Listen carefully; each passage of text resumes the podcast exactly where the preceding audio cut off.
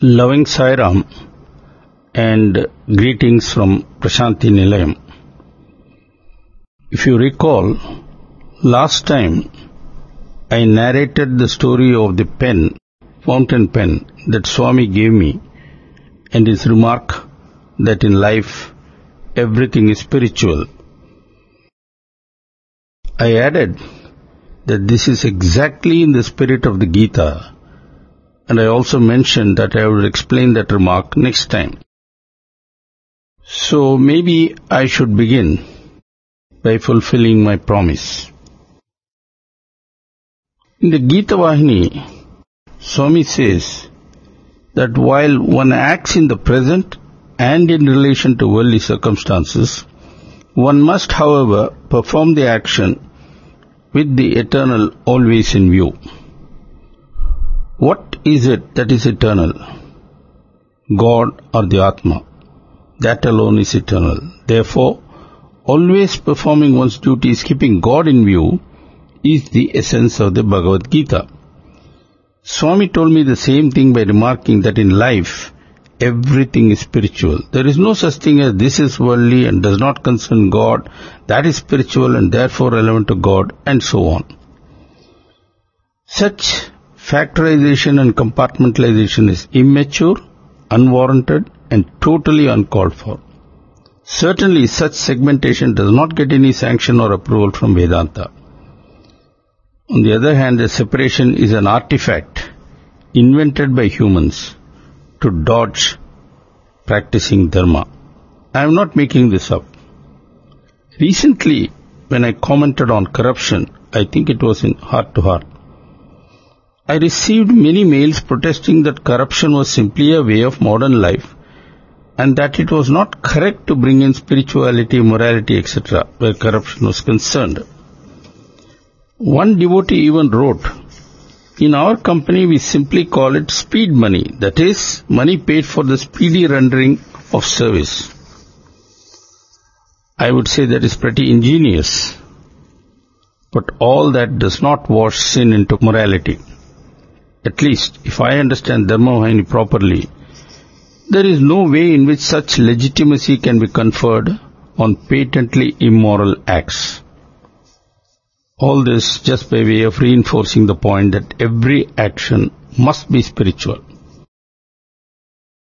With this background, let us hear the next quote of Swami, and I quote, You may claim that you live according to Dharma, but your basic flaw is that your acts are not done in the spirit of dedication. If so done, it gets stamped with the authentic mark of Dharma. Some clever folk might raise a doubt and ask, can we then kill and injure in the name of the Lord dedicating the act to Him? Well, how can a person get the attitude of dedicating all his activities to the Lord without at the same time being pure in thought, word and deed? Love, equanimity, rectitude, non-violence, these are the attendant virtues of the servant of the Lord. How can cruelty and carelessness coexist with these virtues? End of quote. I suppose the message is loud and clear. One cannot claim one is a devotee of God and use that as an excuse to offer to God anything and everything, especially immoral acts. This is not at all far-fetched. I know for a fact that people pray to God and even go to temples and perform special pujas and what not, so that some business ventures of theirs, often based on shady practices, would succeed. Here, one is trying to do business with God. Is this what God expects of us? If you do not believe me, all you have to do is to make a trip to Tirupati and watch how devotees offer all sorts of things to Govinda, most of the time as an advance payment or as a quid pro quo. The human mind, said a wise man, has infinite capacity to trick itself. Indeed, just as the mind tricks many into legitimizing immoral acts simply by offering it to God, the mind equally offers its own definition of devotion or bhakti. Here is what Swami says about this practice. Quote, Simple folk believe that they have bhakti towards the Lord, but they do not pause to inquire whether the Lord has love towards them. People who pine to discover this are rather rare. That is really the true measure of spiritual success. End of quote. Yes, there is no use in declaring our undying love for God. The real point is whether God is ready to accept our declarations. In the quote just offered, Swami refers to a devotee pining for the Lord. I know one example where the devotee constantly did this. I am referring to the great musical saint Tyagaraja to whom Swami often makes a reference. Tyagaraja literally lived all his life with Lord Rama from morning to evening and in many of the innumerable songs he composed in honor of the Lord, the saint wails and cries to have Rama's attention. That is pining. The next quote of Swami that I shall be offering you is a bit technical and maybe I should say a few words by way of preparation. I don't know whether you remember my mentioning earlier about the fundamental principle and the derived practical dharmas so called. In the quote that follows, Swami would be making a reference to many such specialized packages meant for men and women, people who are householders, elders, and so on. The essential point that is made is that while there are any number of derivative packages, they had all better be consistent with Atma Dharma. Perhaps you find that difficult to understand. Don't worry, I shall explain that. But first, let us have the quote. Here it is. Quote. As wood is turned into furniture and used, Atma Dharma has to be shaped into Grahastha Dharma, Vanaprastha Dharma, Varna Dharma, Stri Dharma, Purusha Dharma, etc. The stuff is the same in all. The substance is identical in every separate form. How can the substance be used up? It can only be transmuted and transformed and various modifications named differently when used for different purposes. The Atma Dharma can be viewed piecemeal and compartmentalized for different purposes, even as the wood is hewn and sawed and joined and arranged and rearranged. But it is Atma Dharma nevertheless. So long as the different systems of dharma are derived from that wood, there is no harm. Remember, however, that the furniture can never be regrouped into the original tree. Apply that Atma Dharma in the fields of worldly activity, but do not call the worldly Dharma Atma Dharma. That will be playing false to the ideal, the absolute. End of quote. So, what exactly does this quote mean? I have touched upon this point earlier, but maybe I should explain it once more somewhat differently so that you understand it better, perhaps. Now, as you know, every country has a constitution. America has one, India has one, and so on. Everywhere, in every country, the constitution is held to be the fundamental and guiding principle. All laws made by the legislature or rules promulgated by the executive authority must always be in full conformity with the Constitution. The laws passed and the rules laid down are derivatives and unless they conform to the Constitution, they are likely to be dismissed by the courts as ultra vires or illegal. Swami is saying something similar. In the days of yore, Emperor Manu is supposed to have made up many such packages and these are collectively referred to as Manudharma. These packages are very useful at the working or practical level, but occasions can arise when they may not be clear. In those circumstances, one has to check out the action contemplated or one's interpretation of Manu's rule book by referring to the basic principle or Atmadharma. If it does not pass that test, then out it goes. By the way, this was the fundamental teaching of Krishna to Arjuna. You remember what happened? Arjuna wanted to drop out saying it's a sin to kill. Yes, it is a sin to kill. But, as Krishna pointed out, that if by dropping out one is failing to protect dharma, which is a mandated duty, then one is actually on the side of adharma. That is what emerges when the acid test of the fundamental principle or Atma Dharma is applied. Since I have discussed this extensively elsewhere, I shall not pursue that angle any further here. And so let me now move on to the next quote from Swami's Dharma Vahini. Quote, Dharma is the moral path. The moral path is the light. The light is Ananda. Dharma is characterized by holiness, peace, truth and fortitude. Dharma is yoga, union and merger. It is Satya.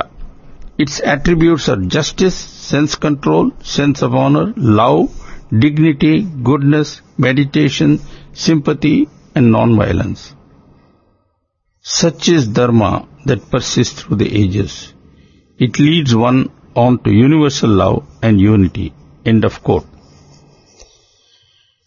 This quote is short, but full of deep meaning, and we need to digest it slowly and carefully. Now, dharma is a word that is so vast in scope that it is not easy to give meaning to it, like one normally does in a dictionary. In fact, the nuances of dharma being so unique to India, it is difficult to use the metaphors of a foreign language and describe the scope of dharma as I am trying to do now. The first thing that Swami says is that dharma leads one to ananda or eternal bliss.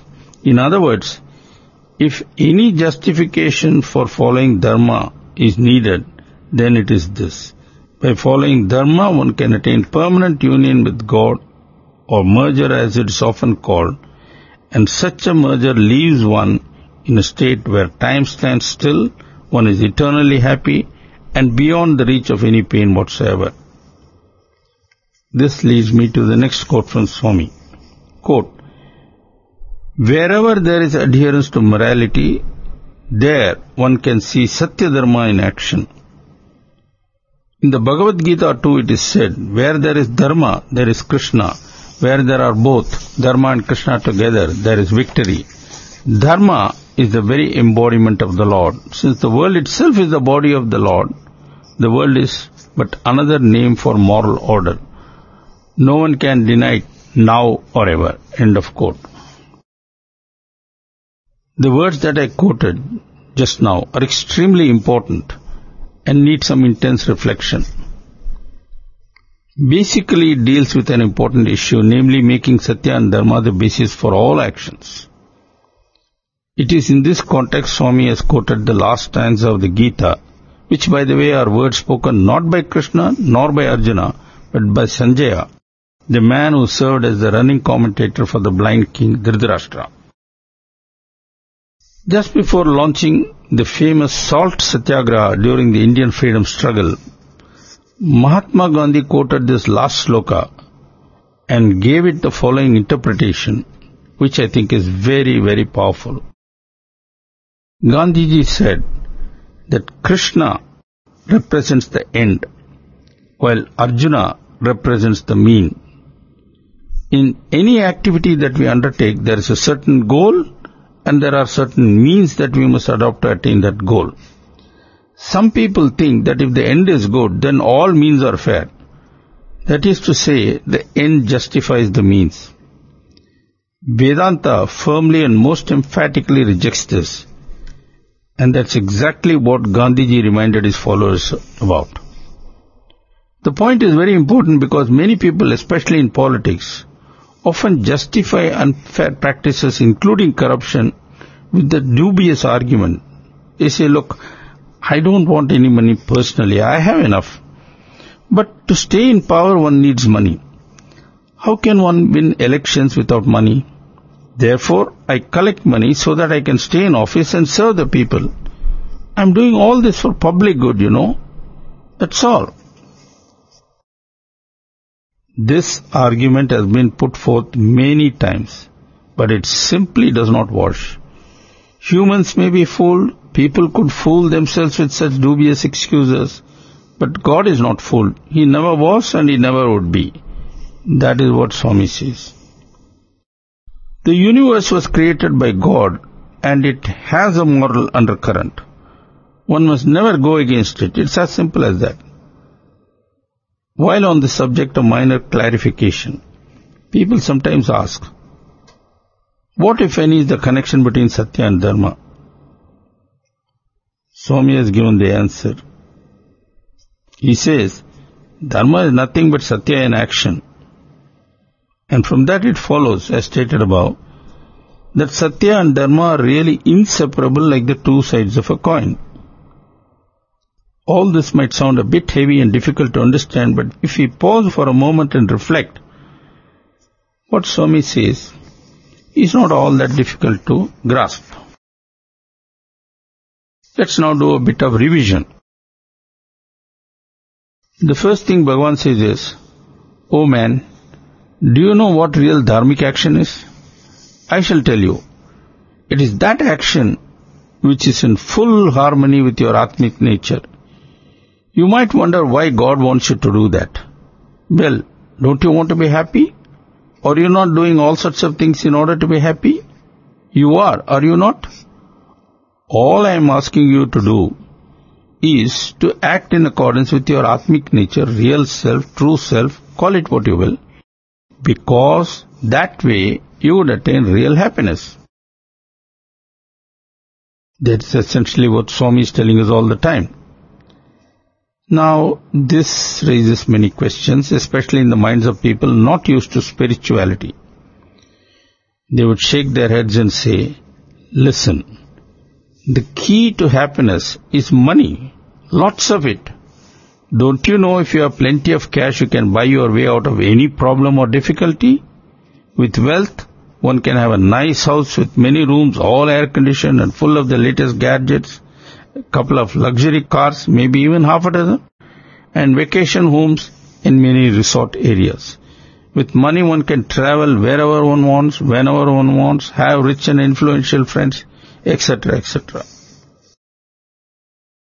And do you know what Vedanta's response to all this is? It says, Oh man, all that you say might appear to be true. But to what extent? Wealth can go away, in fact even evaporate suddenly. Or else you may have a terrible medical problem like near paralysis. Of what use is your wealth at that time? At best you can buy expensive medical attention. The problem might not be physical, but mental, like deep depression caused by traumatic family life or whatever. What then? What can your wealth do in such a situation? Are you not aware of many rich people who lead an utterly miserable life? This might sound very terrible and even negative. One would ask, and indeed many do, does that mean that man is condemned to eternal misery? Does that mean life has no purpose? Is it that life is meant to be a huge burden? How can that be? Swami's answer, and this is very important, so we had better pay careful attention to it. Swami's answer is, O man, no one is declaring that you are born to be miserable, not at all. God in His infinite compassion and love has given you this life so that you can work your way to not just transient pleasure but eternal bliss. You know why? Because bliss is your true nature. O man, do not be deluded by the body. You are not the body, but the eternal Atma. And bliss is the nature of the Atma. So, truly speaking, bliss is your real heritage. I'm sure you're totally lost. So let me help you out with the following imaginary dialogue between man and God.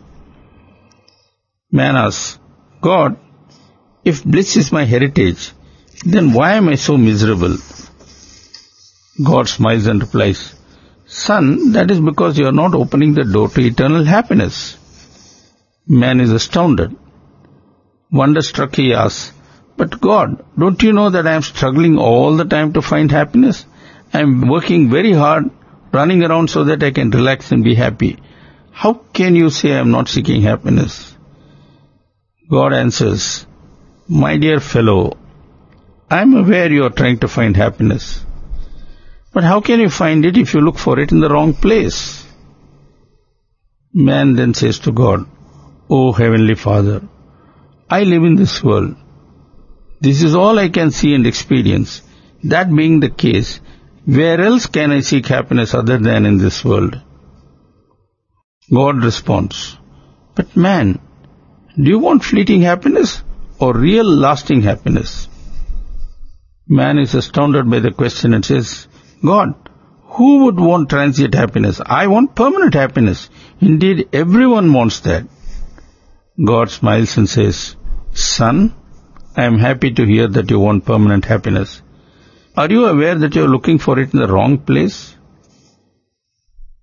Man is stunned and struggles to find words. Feebly he says, But God, why are you saying that?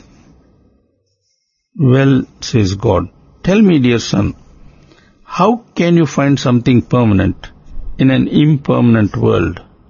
Don't you think you should look for something permanent in that which is itself permanent to start with? I slipped in this imaginary dialogue between man and God mainly to stress that in this transient world, pleasure always comes with pain. They are like two sides of a coin. Can one have a coin with just only one side? No. And similarly, in this transient world, one cannot have pleasure forever. Can have pleasure for some time, but afterwards, pain is sure to come. No escape from that. Well, that might seem like depressing news. So what is man to do? Is everything lost? Not really.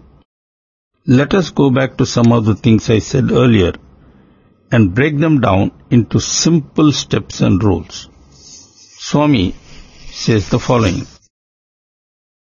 1. God wants man to follow Dharma because that way man would unite permanently with God. This is what is called merging with the Absolute. 2. When one merges with God, the merger is forever, which means that one is permanently free from bondage. 3. Freedom from bondage also means freedom from pain, misery and suffering. Remember, bondage means being a slave to desires, greed, anger, etc. Every one of which is sure to bring pain and suffering. 4. Okay, one is free and there is no bondage. What happens? The answer is simple. Permanent bliss. That is the main point. I am aware that all this would be difficult to understand and even more difficult to put into practice because of the way we have been brought up and the worldly attitudes that have been etched and frozen into us for many, many years. But times are such and the difficulties that humanity faces are so huge that we have no choice but to get back to the basics. And there is nothing more basic than Satya and Dharma. While Satya is the concept, Dharma is the practical manifestation of truth via action. While Satya is the foundation, Dharma is the superstructure which can even be as huge as a skyscraper. Maybe I can give a little analogy or example to illustrate what is meant by being in tune with Satya and Dharma. Those of you who are familiar with classical Indian music, be it of the South Indian type or the Hindustani type, you would have noticed that the musicians invariably have an instrument called tambura that provides a background drone throughout the concert. No matter what song is sung, no matter what the tune or the raga is, no matter in which region of the scale the musician is wandering, the cardinal rule is that he must always be in tune with Sruti or the drone of the tambura. Listen to this clip which provides an example.